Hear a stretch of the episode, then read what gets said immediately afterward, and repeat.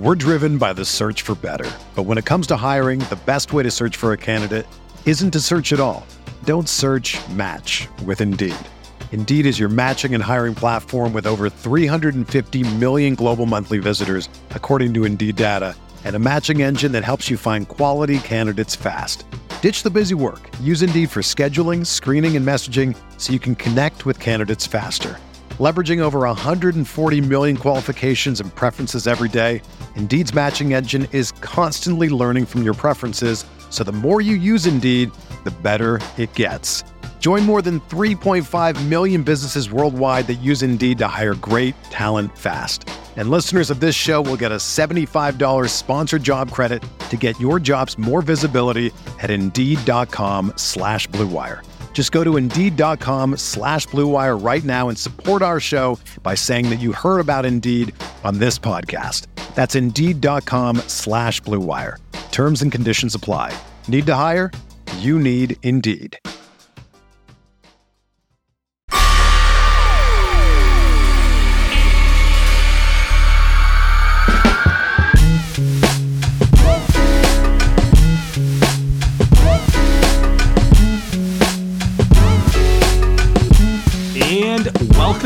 Light Years. Andy Liu currently en route to Coachella. Sources say he will be chiming in on our post-game show after Game One. The amount of time uh, he's on air uh, is to be determined by uh, his state. But uh, putting that aside, I got sitting in helping us preview the Warriors Nuggets series from DNVR. Adam Mares. Adam, how you doing? I'm good, man. I gotta admit, I'm I'm bummed Andy's not here. I've never met him. I've never talked to him before, you know, other than online or what have you. And he always cracks me up. So, um, shouts to him. Catch him next time. the intrigue is what is what keeps people engaged. I have a theory with Andy because he's not always the easiest person to get in some situations. It keeps you keeps you intrigued. Like where this guy comes out of nowhere with a with a troll comment to just work everyone up and then just disappears. It's That's it's the George Costanza theory, right? Yeah. You're just like you got to leave early. Always leave early, right? Right as you hit on top. Absolutely. Um, so I'll, I'll start with the Warriors news and then we'll get to the series here. So um, media availability today, Steph spoke, uh, said his foot's still a little sore, but he felt good. Overall, the tone was positive and optimism that he'll play in game one. The one anecdote is Kerr said if he does play, there will 100% be a minutes restriction. Would not disclose what that is. My guess 48 is, minutes. yeah. My guess is 30 based on like other times he's come back from injuries in the playoffs. It's 30. If it was a regular season game, I'm sure it'd be like 25 or something like that. But um, it seems like it will truly be a game time decision. But any way you slice it, eh, I'm getting the impression he's going to probably be on a minutes restriction the first two games. And then they get a couple extra days with the the travel to Denver game three, Yeah. game four. I don't know. What are what are your thoughts? How do, how does this make you feel from the Nuggets perspective? I mean, I think Steph's going full LeBron here. We're, we're setting the narrative. The oh my god, it's so bad. I got a minutes restrict. He's going to break the minutes re- after the game. uh, Steve Kerr's going to be like, you know, it was a ten minute minute restriction, but he played thirty eight, and it just was a heroic thing here. Um, look, I think he's playing. I think he's probably going to be all right. He's going to be healthy, and the thing that's cool about Steph is he's. This is true of a handful of players, but it's especially true of him he doesn't even have to play well to be effective. Like just his presence is the thing that is like 80% of his value is his presence. And uh, actually, it's probably not that much, but it's a lot. And so he'll play, he'll be effective. And um, even if he's on a minutes restriction, it, it, it only helps Denver, I think, so much. Yeah, and um, in general, it's Eh, they're they're using this first round like this is probably disrespectful to Nuggets, but they've said it the whole way through. It's like they have to figure stuff out in round one, which is kind of a weird way to Yeah. ride into the playoffs. But there's they don't really have another choice. The game that Draymond, oh, no, the second game after Draymond came back when he was on a minutes restriction, Marcus Smart rolled up on Steph's foot. So they've truly not had their full squad all year. Where we're subsequently playing the one team who will have no pity for them with such Right. situation. I guess what is your outside view of this Warriors team? Because I feel like their season has been like four separate seasons in one. Like, like yeah, for sure. You know, best team in the league at one point, free fall at another, and then somewhere in the middle at other points. Oh, that's the only reason I'm out on them. I think there was a point first week of January or something where I, I think I declared the Warriors that I'm like, I, I, think I'm picking the Warriors. I think I'm in. I think that they're the team. Right around the time they were picking themselves, uh, you know, saying that they were going to do it. I just watched them the way they lock in. I've seen Phoenix lock in like that. I've seen Boston lock in like that.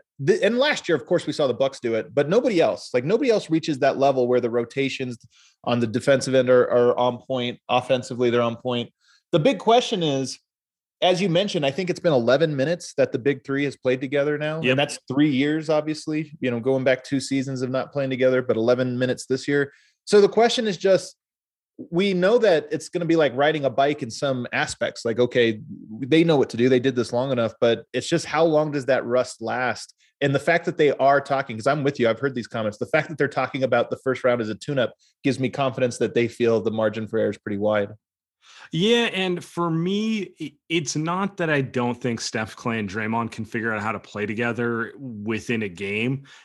It's every other piece around them. Like uh, yeah. Jordan Poole has not played with those three guys together. Andrew Wiggins is not, and then so that the only two guys who have are Looney and Iguodala, and at this point, Andre just is kind of the bench units. Uh, Draymond Green, he's still really effective at it, but like as we saw this season, I just don't know how many minutes per game he can really give you. You know, it's better like give you high impact in 15 ish minutes a game than try to extend him and chase, you know, past glories.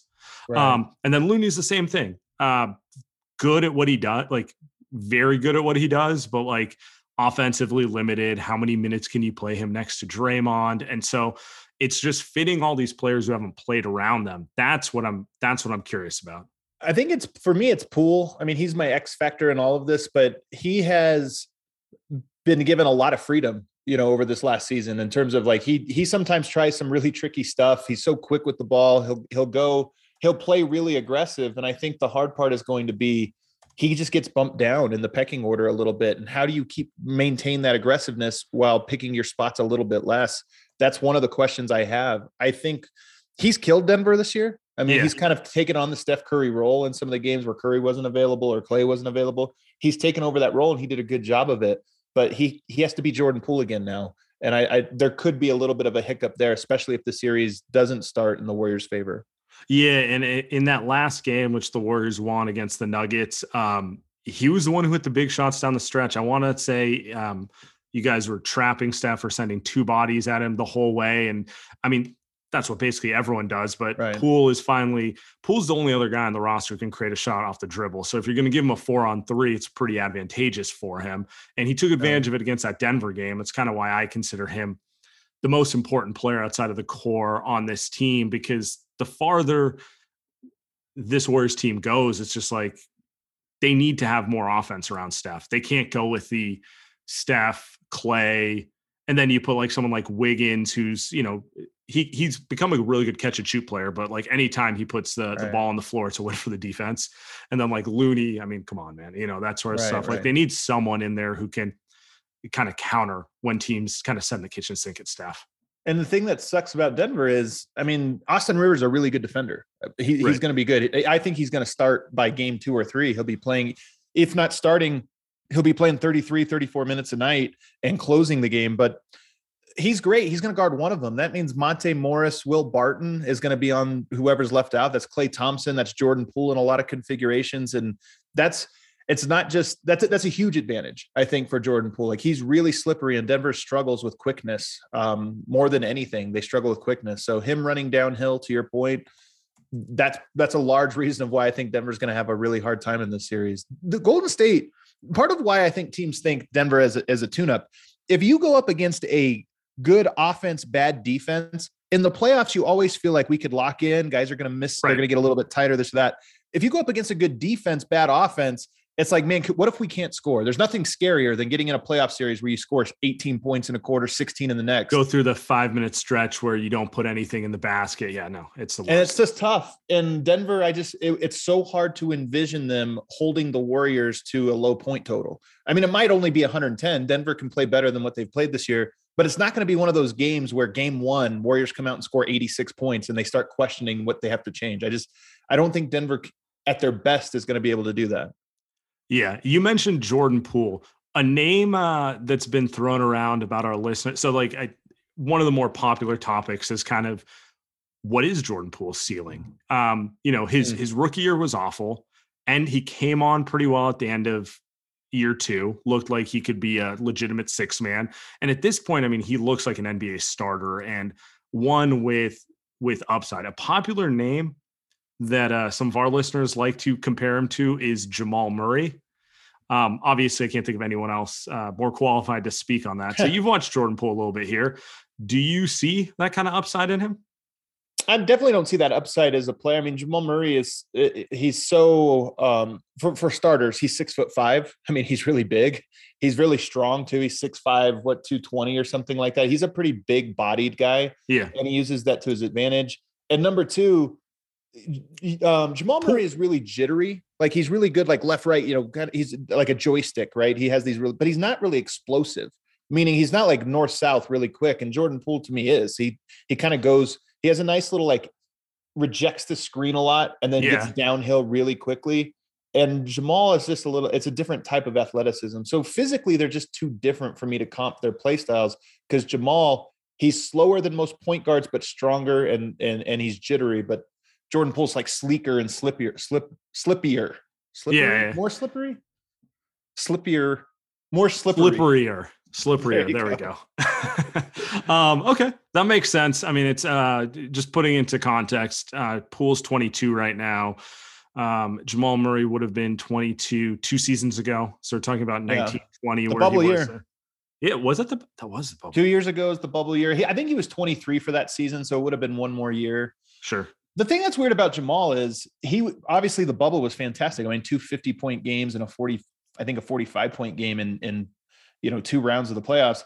But then he's been he's so up and down. Like he had a bad, he followed that up with a bad start the following season. Mm-hmm. And then right before he got hurt, he was playing the best basketball of the regular season part of his career for about two months.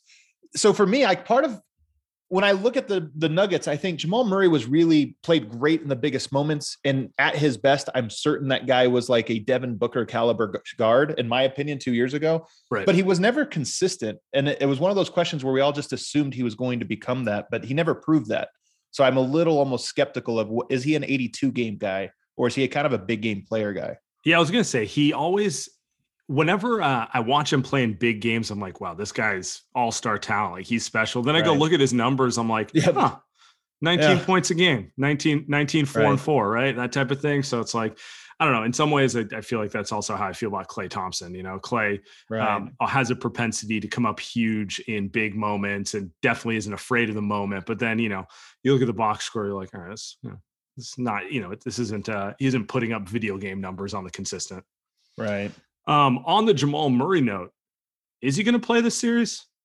I, I, highly doubt it. I mean, there's always a chance. The, the skinny on him has been that, you know, I think he's been cleared in some capacity medically for a while. I mean, six, maybe four weeks, or I'm sorry, six, maybe eight weeks. He's been clear in this.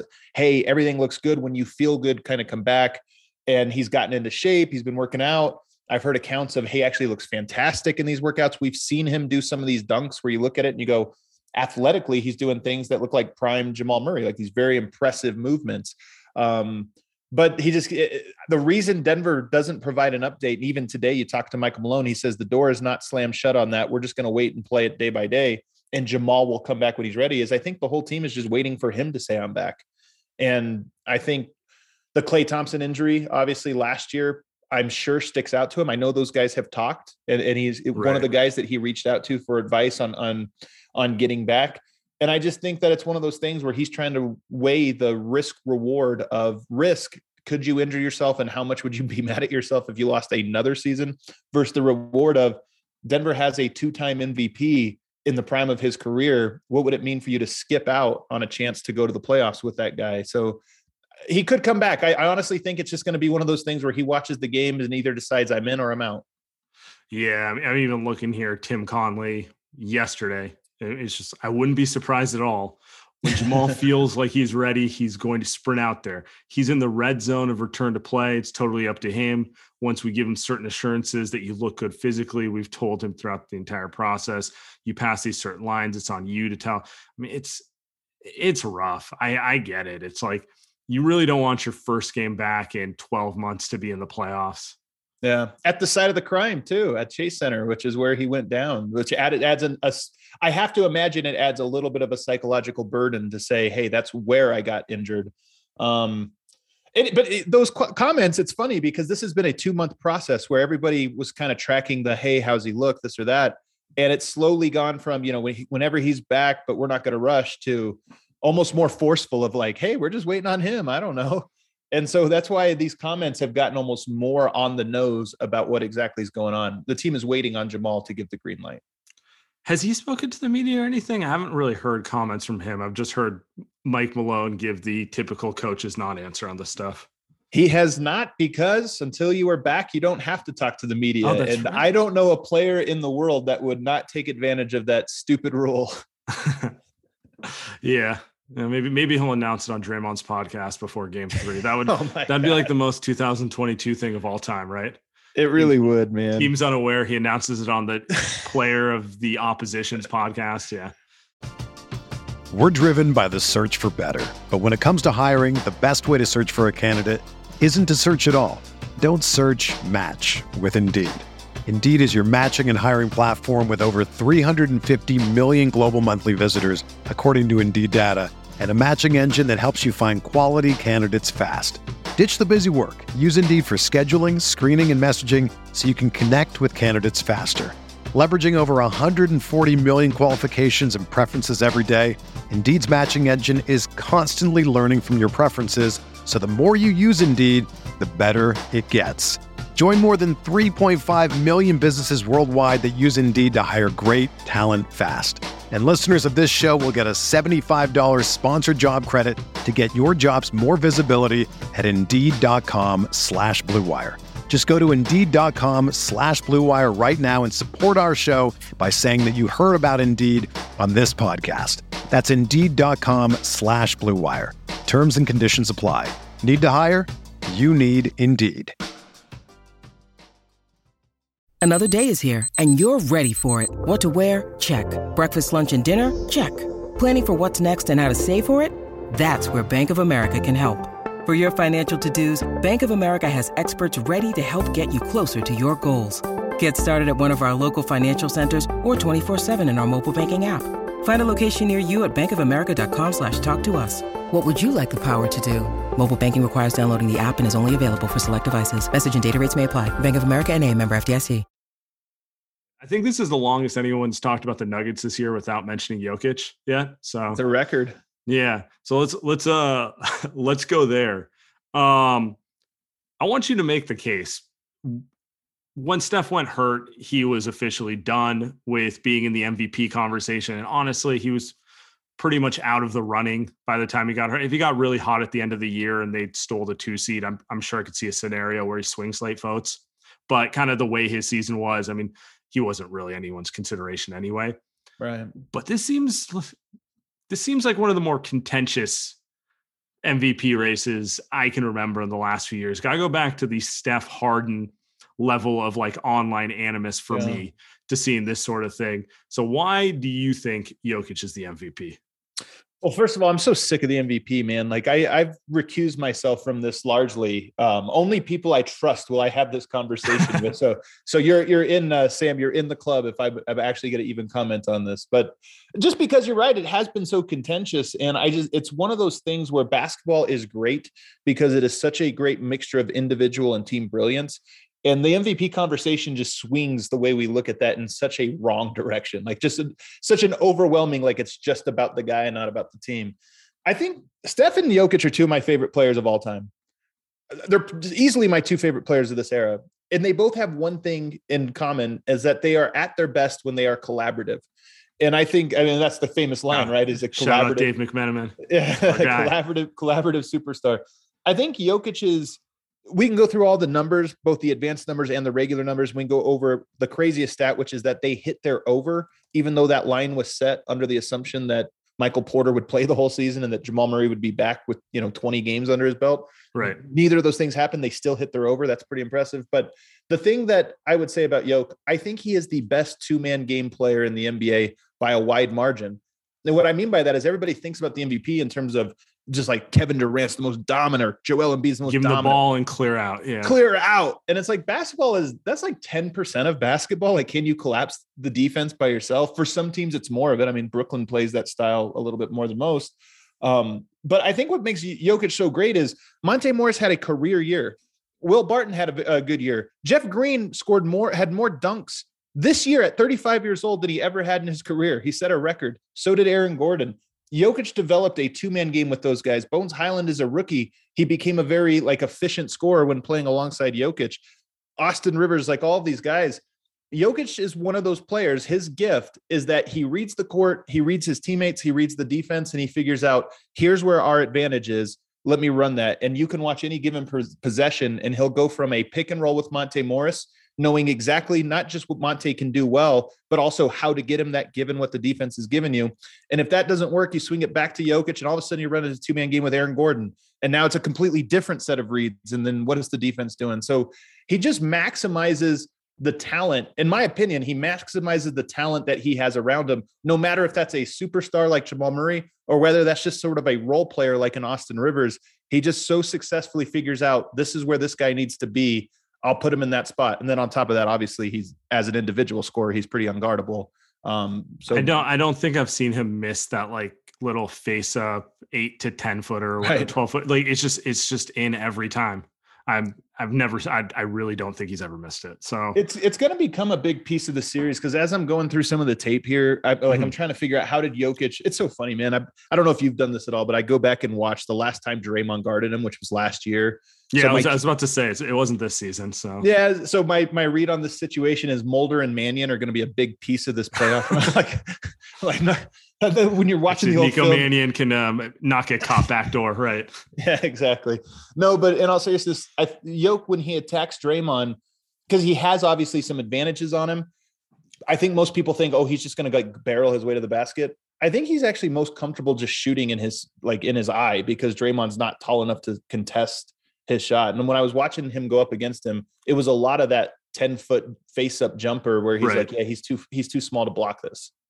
Yeah, I mean that's that's the interesting thing. I'm trying to. The Warriors are gonna start Looney and Draymond.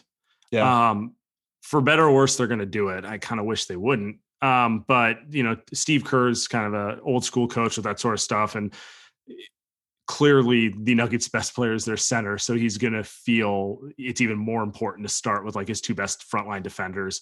Um, I think as the series goes on, though, we're just going to see the Warriors probably leave Draymond in isolation coverage, just one on one against Jokic, with the defense being more about like, let him get 40. I just don't want Right, him to get 15 assists.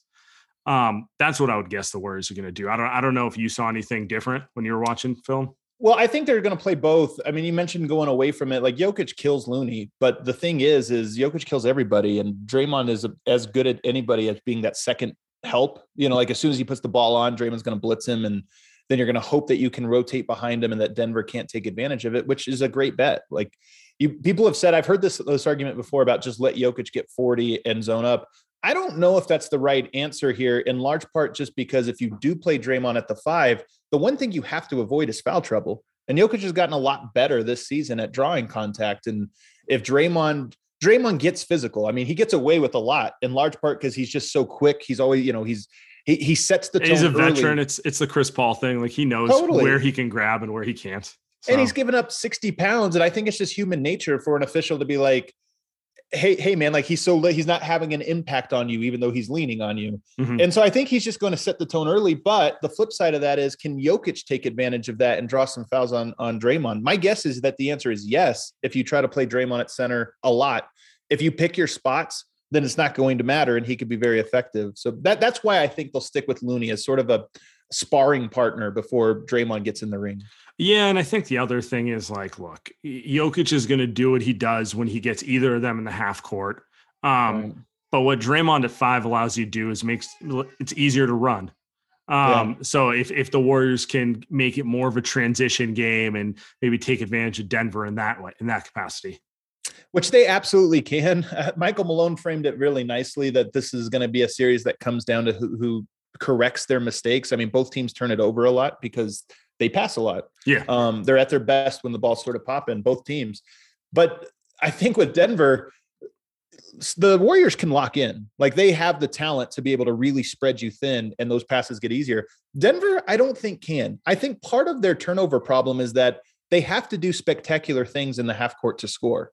And when you're doing that, you're constantly throwing the ball into double coverage or, right. or, driving the ball into double coverage. And I just don't think there's a solution for that outside of maybe Austin Rivers shooting 60% from three in the series or something that causes the Warriors to overreact to Denver's lack of spacing. Who's Denver's second most important player in this series, assuming Jamal Murray doesn't come back?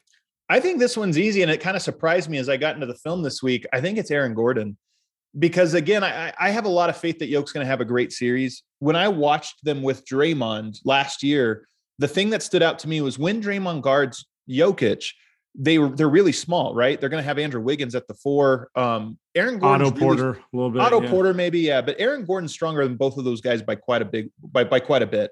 Um, Andrew Wiggins can jump with him and run with him, but he's not he's not quite the just the like strength down down on the block. And I think Denver's going to look for Aaron Gordon to sort of take advantage of that, as well as going to Jokic, obviously, against Draymond. But I think they're going to look at that and just say, Wiggins is an important piece. Otto Porter is an important piece. Can you draw fouls there and slow the game down and allow the defense to get set? Can you hit the offensive glass? And can you just sort of continue to attack the rim? When Aaron Gordon puts his mind to it and attacks the rim, he's like really good. He's kind yeah. of he's a really interesting player in that he's such a two face. His best is really, really good. You're like, man, this guy, nobody can stay in front of me, almost like a mini Zion, just barreling to the rim and dunking on people. And then sometimes you watch him and he'll take two or three straight step back mid rangers, and you're thinking, you're one of the worst mid range step back shooters in the NBA. Why'd you just take three in a row? But I think it's going to be him. I think he'll be locked in. And I think you always look at a series as that team's best punch versus your best punch. The Warriors, it's going to be with Andrew Wiggins at the four or Otto Porter, to your point. And the question is going to be can Aaron Gordon convert uh, his matchup there to at least make them second guess how frequently they go there? Yeah, my biggest concern with the Warriors beyond the obvious Steph's health and um, you know Draymond's health on top of that is how they can rebound when they go small with Wiggins at the four. Because like unlike Harrison Barnes who they had in the past, and obviously Kevin Durant, those guys are very comfortable playing the four, and in some ways they're pretty much modern fours anyway, right? Yeah. And they were good rebounders. Wiggins, I mean, he's best at guarding one through three, but he never right. has really rebounded. He definitely yeah. doesn't rebound in traffic. If he gets a seven or eight rebound game, it's usually just it's one of those games where the ball is bounced out to him and he's engaged, right? He's not the one who's like barely in there and getting it in traffic. Right. Um, so a team that, that this is, by the way, been like the central reason I've I've considered Memphis scary because they're amazing yeah, offensive rebound. Yeah, uh, if a team can really kind of cla- crash the glass weak side and um, just really kind of physically push the Warriors around, I wonder how much they can really play small. Um, with Wiggins at the four, uh, we know Draymond can do it at the five, but like a big part of that is getting your three and your four man to be kind of effective on the glass as well. And Klay and Klay at the three and Wiggins at the four. I mean, it's just it's it's a lot different than um, Harrison Barnes and Prime Andre Iguodala. Offensive rebounding is so huge for Denver. In the Jokic era, they've been top three every single season in offensive rebound percentage, except mm-hmm. for this year, where I think they're 15th or 16th. And the reason I think that they're so low is that again, it's that spacing. Teams are just not stretched out against them, so they have more guys that get to sort of sit in the paint and a better chance there. And that would be my question because I'm with you if Denver could really hit the offensive glass in this series, I think it gives them a huge advantage. Jeff Green is worse than Andrew Wiggins in terms of rebounding. He just doesn't ever go to the glass, right. offensive or defensive. And then you start to talk about the guys that could help you out there. You're you're talking about JaMychal Green. You're going to be too big if he's on the court. You're talking about Zeke Nnaji, who I think in theory he would be a guy that's very intriguing because he's a 40% three point shooter and he's big and he can move out on the perimeter. He's very high IQ young player, but he got hurt uh, a month and a half ago and just hasn't played. He played in this last game. That was the first time. And I feel like it's one of those sneaky, it's not going to turn the series, but it's one of those ones that I think would have given Denver another option in this series that I would be shocked this is if the he hipster chance. take I wanted. Oh, the hipster! Here we go. Pull The, the guy who the guy who's got a combined 83 NBA games in 1,000 minutes. Obviously, I'm pulling up his, his basketball. Yeah. yeah, this is the guy who's swinging the series, huh? Yeah, I mean, again, he's a rookie player that was on track this year. He had a lot of minutes under his belt, and it was on track to be um, like Bones is, you know, a guy that Right. was going to just be in the rotation and like, okay, let's see what happens. But he just missed the last six, weeks, seven weeks or something of the season. So it um just another one bites the dust. Denver, by the way, didn't even fill out the. I, in a lot of ways, I feel like Denver punted on their season. they Yeah. have a Davon Reed who is a six foot six with a seven foot wingspan, Right. really interesting player that easily would have been in the rotation this year if they would have just converted him and they didn't. And I don't think there's a reason why they didn't, other than like, yeah, we're not going to win. What are we doing? Save a little money. Save, the save a little, Yeah. saving a lot of money these days. Those Kroenkes. When you need mealtime inspiration, it's worth shopping Kroger, where you'll find over 30,000 mouthwatering choices that excite your inner foodie. And no matter what tasty choice you make, you'll enjoy our everyday low prices, plus extra ways to save, like digital coupons worth over $600 each week. You can also save up to $1 off per gallon at the pump with fuel points. More savings and more inspiring flavors make shopping Kroger worth it every time. Kroger, fresh for everyone. Fuel restrictions apply.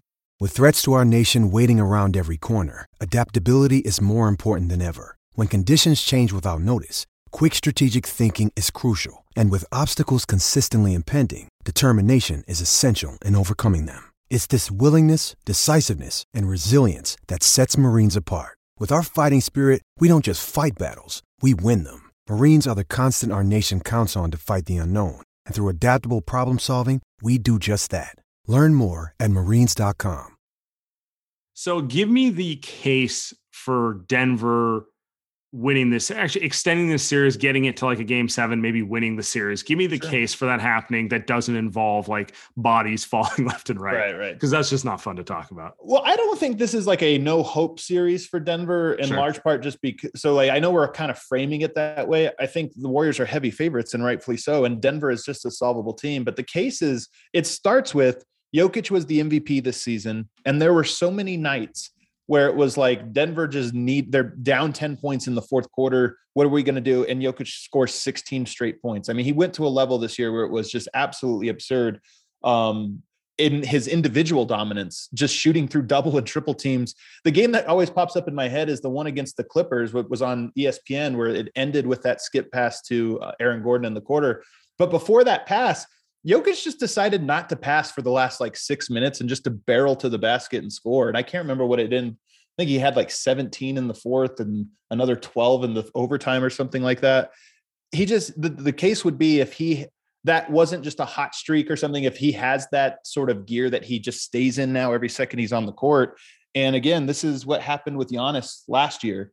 He got to the point where it was like, why don't I just like play aggressive like I'm trying to kill the guy guarding me every single second? And it works. If Jokic has that in him this year, the series can get interesting just from a they don't the Warriors don't have a guy that can guard him. Jokic is not really his nature to do that for 48 minutes, but maybe this is the series where he just says, you know what, I'm going for 50 every night. I'm going to try to foul out Draymond. I'm just going to force the issue and see what happens. Yeah, I mean, my case for Denver making this interesting and taking it deep starts with like Steph being on a minutes restriction, the Sure. Warriors kind of messing around, not knowing who they are. Denver keeps the game close and knows how they want to play to close out a game, which is just give it to Jokic and get out of the way. Whereas the Warriors are unsure what they want to do. And next thing you know, it's 2 2 going into game five. That would be that'd be my case for it. I think that's definitely in the cards um, to happen. But um, Well, I, I guess that's why. Go ahead. Go, go with more of these like sort of uncertainties. So let's say, you know, Steph does play in game one, but he actually is hobbled quite a bit. And so you play him, but he just misses everything. He's like an 0 for 8 sort of because he's on one leg and it's not quite as healthy as everybody anticipated. Maybe Denver steals one and you get to a point where, okay, you split, you come back to Denver and Denver wins another one just from being at home, you know, whatever. And if it's like a game four, Murray comes back. I just wonder if those are the types of things that cause the scouting report. Usually, a series, every team kind of figures out, and by game four or five, everybody knows exactly what it is.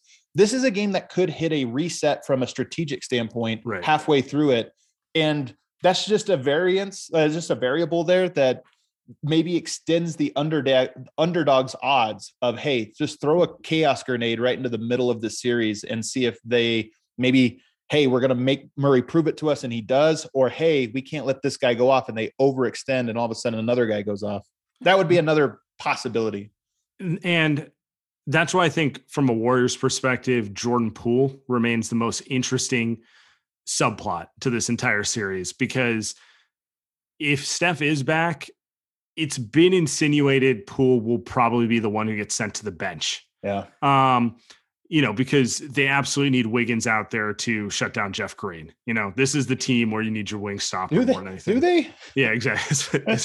anyway, um, and if you the Warriors are at their best when Poole's playing next to Steph. If he's coming off of the bench, you're splitting them. We don't know if Poole can get up to 35, 36 minutes coming off the bench. It's just hard to do when you're sitting the first six minutes of the half.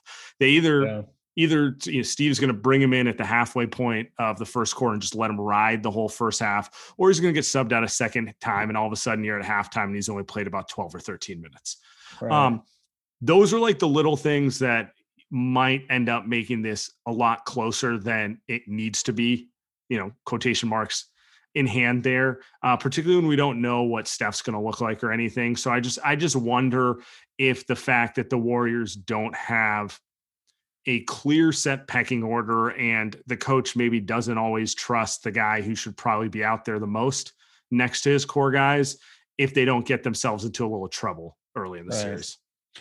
I mean, that's definitely part of the formula. I mean, Denver has to punch early before the Warriors really figure this thing out. And that's why it's so funny how the Warriors are talking about it as a tune up because they're right. The thing is, you have to make it not a tune up. It's a Right. tune up when you're comfortable and you have this lead, and it's like, okay, we're figuring things out. But if you punch first and win in a way that that puts a little bit of doubt there, then I think you're right. Those questions of identity, wh- who is Jordan Poole to this team now that everybody's back?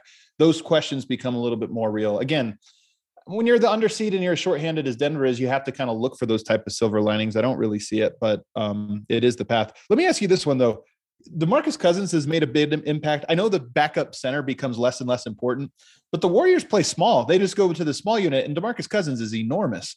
Is are they going to cook? In your opinion, are they just going to cook him out on the perimeter since he's like half as quick as Jokic is, or is he going to just feast inside on Bjelica or whoever it is they try to roll out there?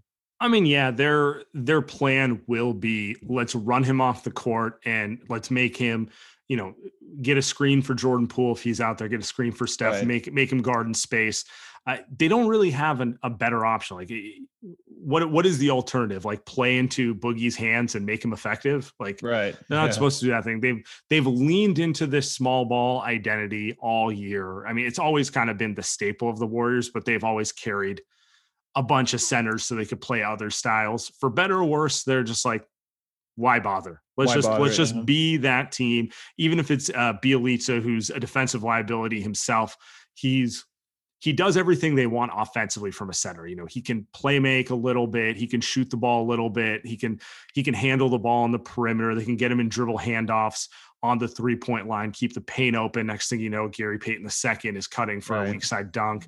So I just kind of think that's going to be how they handle it, and they'll take their chances. If if Demarcus Cousins, if they can't run Boogie off the court, um, that is that is a bigger problem for like let's so just say- true. but, but that's just that's just telling me they're not getting stops or Right. their guards are turning it over nonstop. Both of which need to be things that they need to do if they want to win. What about a zone? How, how do, uh, uh, do teams even tr- attempt a zone against the Warriors? Not really. I mean, this team has this is probably the most shooting they've ever carried. Um, Right. The liability with them is is shot creation. There's really only two guys who can do that. So the teams that have given them issues when they've been healthy have been teams who can really switch everything. So like the Clippers, even like the zombie Clippers yeah. have have been some somewhat of a matchup Yeah. problem. I think Minnesota, uh, who they wouldn't, um, Right. you know, who who's playing uh, Memphis could be difficult for them just because they got so many like six nine guys who like I don't know if they really know what they're doing half the time, but like they are very physical on the perimeter with the way they do it. Like those type of teams would give the Warriors issues. Um, Denver, uh, probably not so much on the defensive end. It's more about like you know if it turns into a the Warriors not defending and trading baskets game, that is dangerous. Right, right. We'll see. I think Denver's going to try a zone in large part because they just can't guard. I mean, they, they really. I don't know what Denver's defensive upside is in this series because they they just have no perimeter containment, and of course, Yoke's not a um, a rim protector, but he's teams just are always running downhill at Jokic. Right. I mean, that's that's another reason that I, I mean I keep going back to this point. It's another reason they should start Jordan Poole and trying to set the tempo and not even let mm. it get to like game four where it's like okay we're gonna make the starting lineup change uh, because the thing that you know could hurt us did hurt us. You know it's like why even bother? Just take it to Denver and quote unquote try to put them out of their misery early. but that's just kind of that's not how that's not how Steve Kerr's ever operated in any playoff series. He's just had more veteran and kind of proven teams in this. Yeah. We'll see. I'm not too optimistic, but I am curious. I mean, Jokic has been this good though that this the one thing I just kind of like am still in on the series and why I'm still intrigued is you've seen this obviously watching Steph all these years. I just Jokic does things every now and then against all the odds that I'm like, that was pretty awesome. Um, so I, I, I expect there to be at least one or two games of that in this series, even if you know, even if Denver does get swept or whatever. I there's just gonna be one or two games where Jokic kind of does something that you you kind of just nod along with, but maybe he has even more in the tank for this run. Let's end on the most important questions here. Will the Jokic brothers make an appearance at Chase Center, and who will they threaten to fight? It's a great one. You know what's funny is they're not they're like so such intense people, but I don't think they're like they're not like it's funny because it's the who they have the beef with, but they're not like the Morris twins who are constantly looking for their next like person to hate, you know. Right. They're, they're, this is why their Twitter account that they started was so great was they didn't actually make a threat. They just said it's in your best interest not to continue this. Like, you know, like, hey, we want you to stop because if you don't, then then we have to start. So I don't think they're going to have a problem with any. Like Draymond plays physical and every now and then kicks people in the nuts or whatever. But I don't it's, think they care about like that. a decade since that happened. It's been yeah. a decade. I but I don't think they like those aren't the things that offend them. I think they they like that style of saying like the Jokic himself likes a more physical game or whatever and respects mm-hmm. it. So I don't think there's anybody that hateable over there. Bjelica's, of course, a Serbian, so he's going to be a fellow Serb. They're not going to hate him. I don't know. I don't think I have any. That would be that would be a real wild card. Really throw the whole thing off. Um, I just I'm I'm just envisioning them sitting courtside or or like you know where like players' families sit, which is like right above courtside, usually like to the side, yeah. glaring at Joe Lacob. Could be a really great visual. Could be a really good visual. You know, it's a little uncomfortable down there for the Silicon Valley tech types. I just can't see it, man. Not this series. There's a lot. Of, I, I I always ask myself this going into a playoff series because you know, like Portland's a great example of this, where I had no thoughts about the Portland Trailblazers. You go into contentious series with them, and you're kind of like, man, I hate these people. You know, like, right? This, this fan base is the most annoying fan base in the world, or whatever. I don't know if we'll get there with the Warriors. We might. Um, you know, most series do end with that in some capacity, but I don't. I don't know. I don't know if it'll. I don't know if it'll feel that contentious. Yeah, we may, we might have to wait for another series to see where the real the real fights start. I think um I think Philly Toronto has oh, yeah. a chance to potentially be that series. Like I'm looking at the first round series. I think that's my my front runner for oh, where no. there will be the most beef. Oh no, you're so wrong on this. There's an obvious answer. It's Minnesota Memphis. The beef oh, started it started yeah. at the bu- final buzzer of the play-in game. Those two teams hate each other. They're both young they both just want to talk so much trash and i promise you every single game the the winner is going to be giving an earful. That that one will lead the the playoffs in technical i can already see Beverley doing something towards john the first quarter of that game that gets everyone up in arms. So yes you're correct. That is going to be actually let me let me look. Which game tips off first? That'll be the real i i, I think i think we're going to get something with with uh, toronto and philly though yeah, we could. Denver doesn't have enough like edgy play. Facu would have been that guy who comes in the series and like rolls on Jokic or yeah. Curry's ankle, but he's please he, no. But yes, I know. But he he's like not even in the rotation, and I can't imagine he his last the last game of the season. I'm sure you saw the push to the back. Yeah, like this is the same thing, by the way, when Markieff Morris took the hit from Jokic. It was all the the Heat players were like, yeah, like I wish he wouldn't have done that, but I kind of get it. Like they kind of all had this, and I think the Nuggets players were even Michael Malone afterwards were like, yeah, it's unfortunate, but you know he got thrown out, so they just like didn't fully have his back. You know, they're just kind of like, damn, Facu, what the hell? and, and, kept it moving. The I'm surprised this doesn't happen to you more often. Response from the team. Yeah, yeah exactly, exactly. Yeah, I, we have your back by not saying anything, basically. exactly, well, exactly. So I would be shocked if Facu plays. Although I would say that if I was a Warriors fan, I would I would be terrified of every second he was on the court. Not because he's going to lock up Steph, but because he's kind of a lunatic.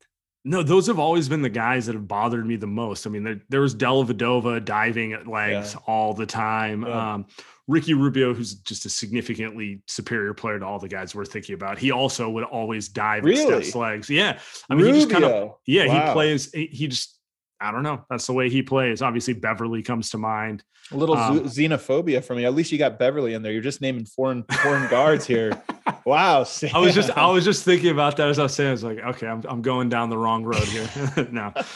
Um, hey Adam, I appreciate you stopping by. Could be a good series. Anytime, man. Tell uh, Warrior fans where they can find your stuff if they want to hear the enemy this week. the DNVR Nuggets post game show off, uh, live from the DNVR bar, of course. Uh, after every game is always fun. Um, that that would be the place if you're looking to try to like. Don't hop in the chat though. Light years people, come on, man. Don't be the asshole that's like always there just trying to troll. Just enjoy. If, if the Nuggets lose, you can just enjoy the tears um, in your own peace. All right, I appreciate it, man. Thank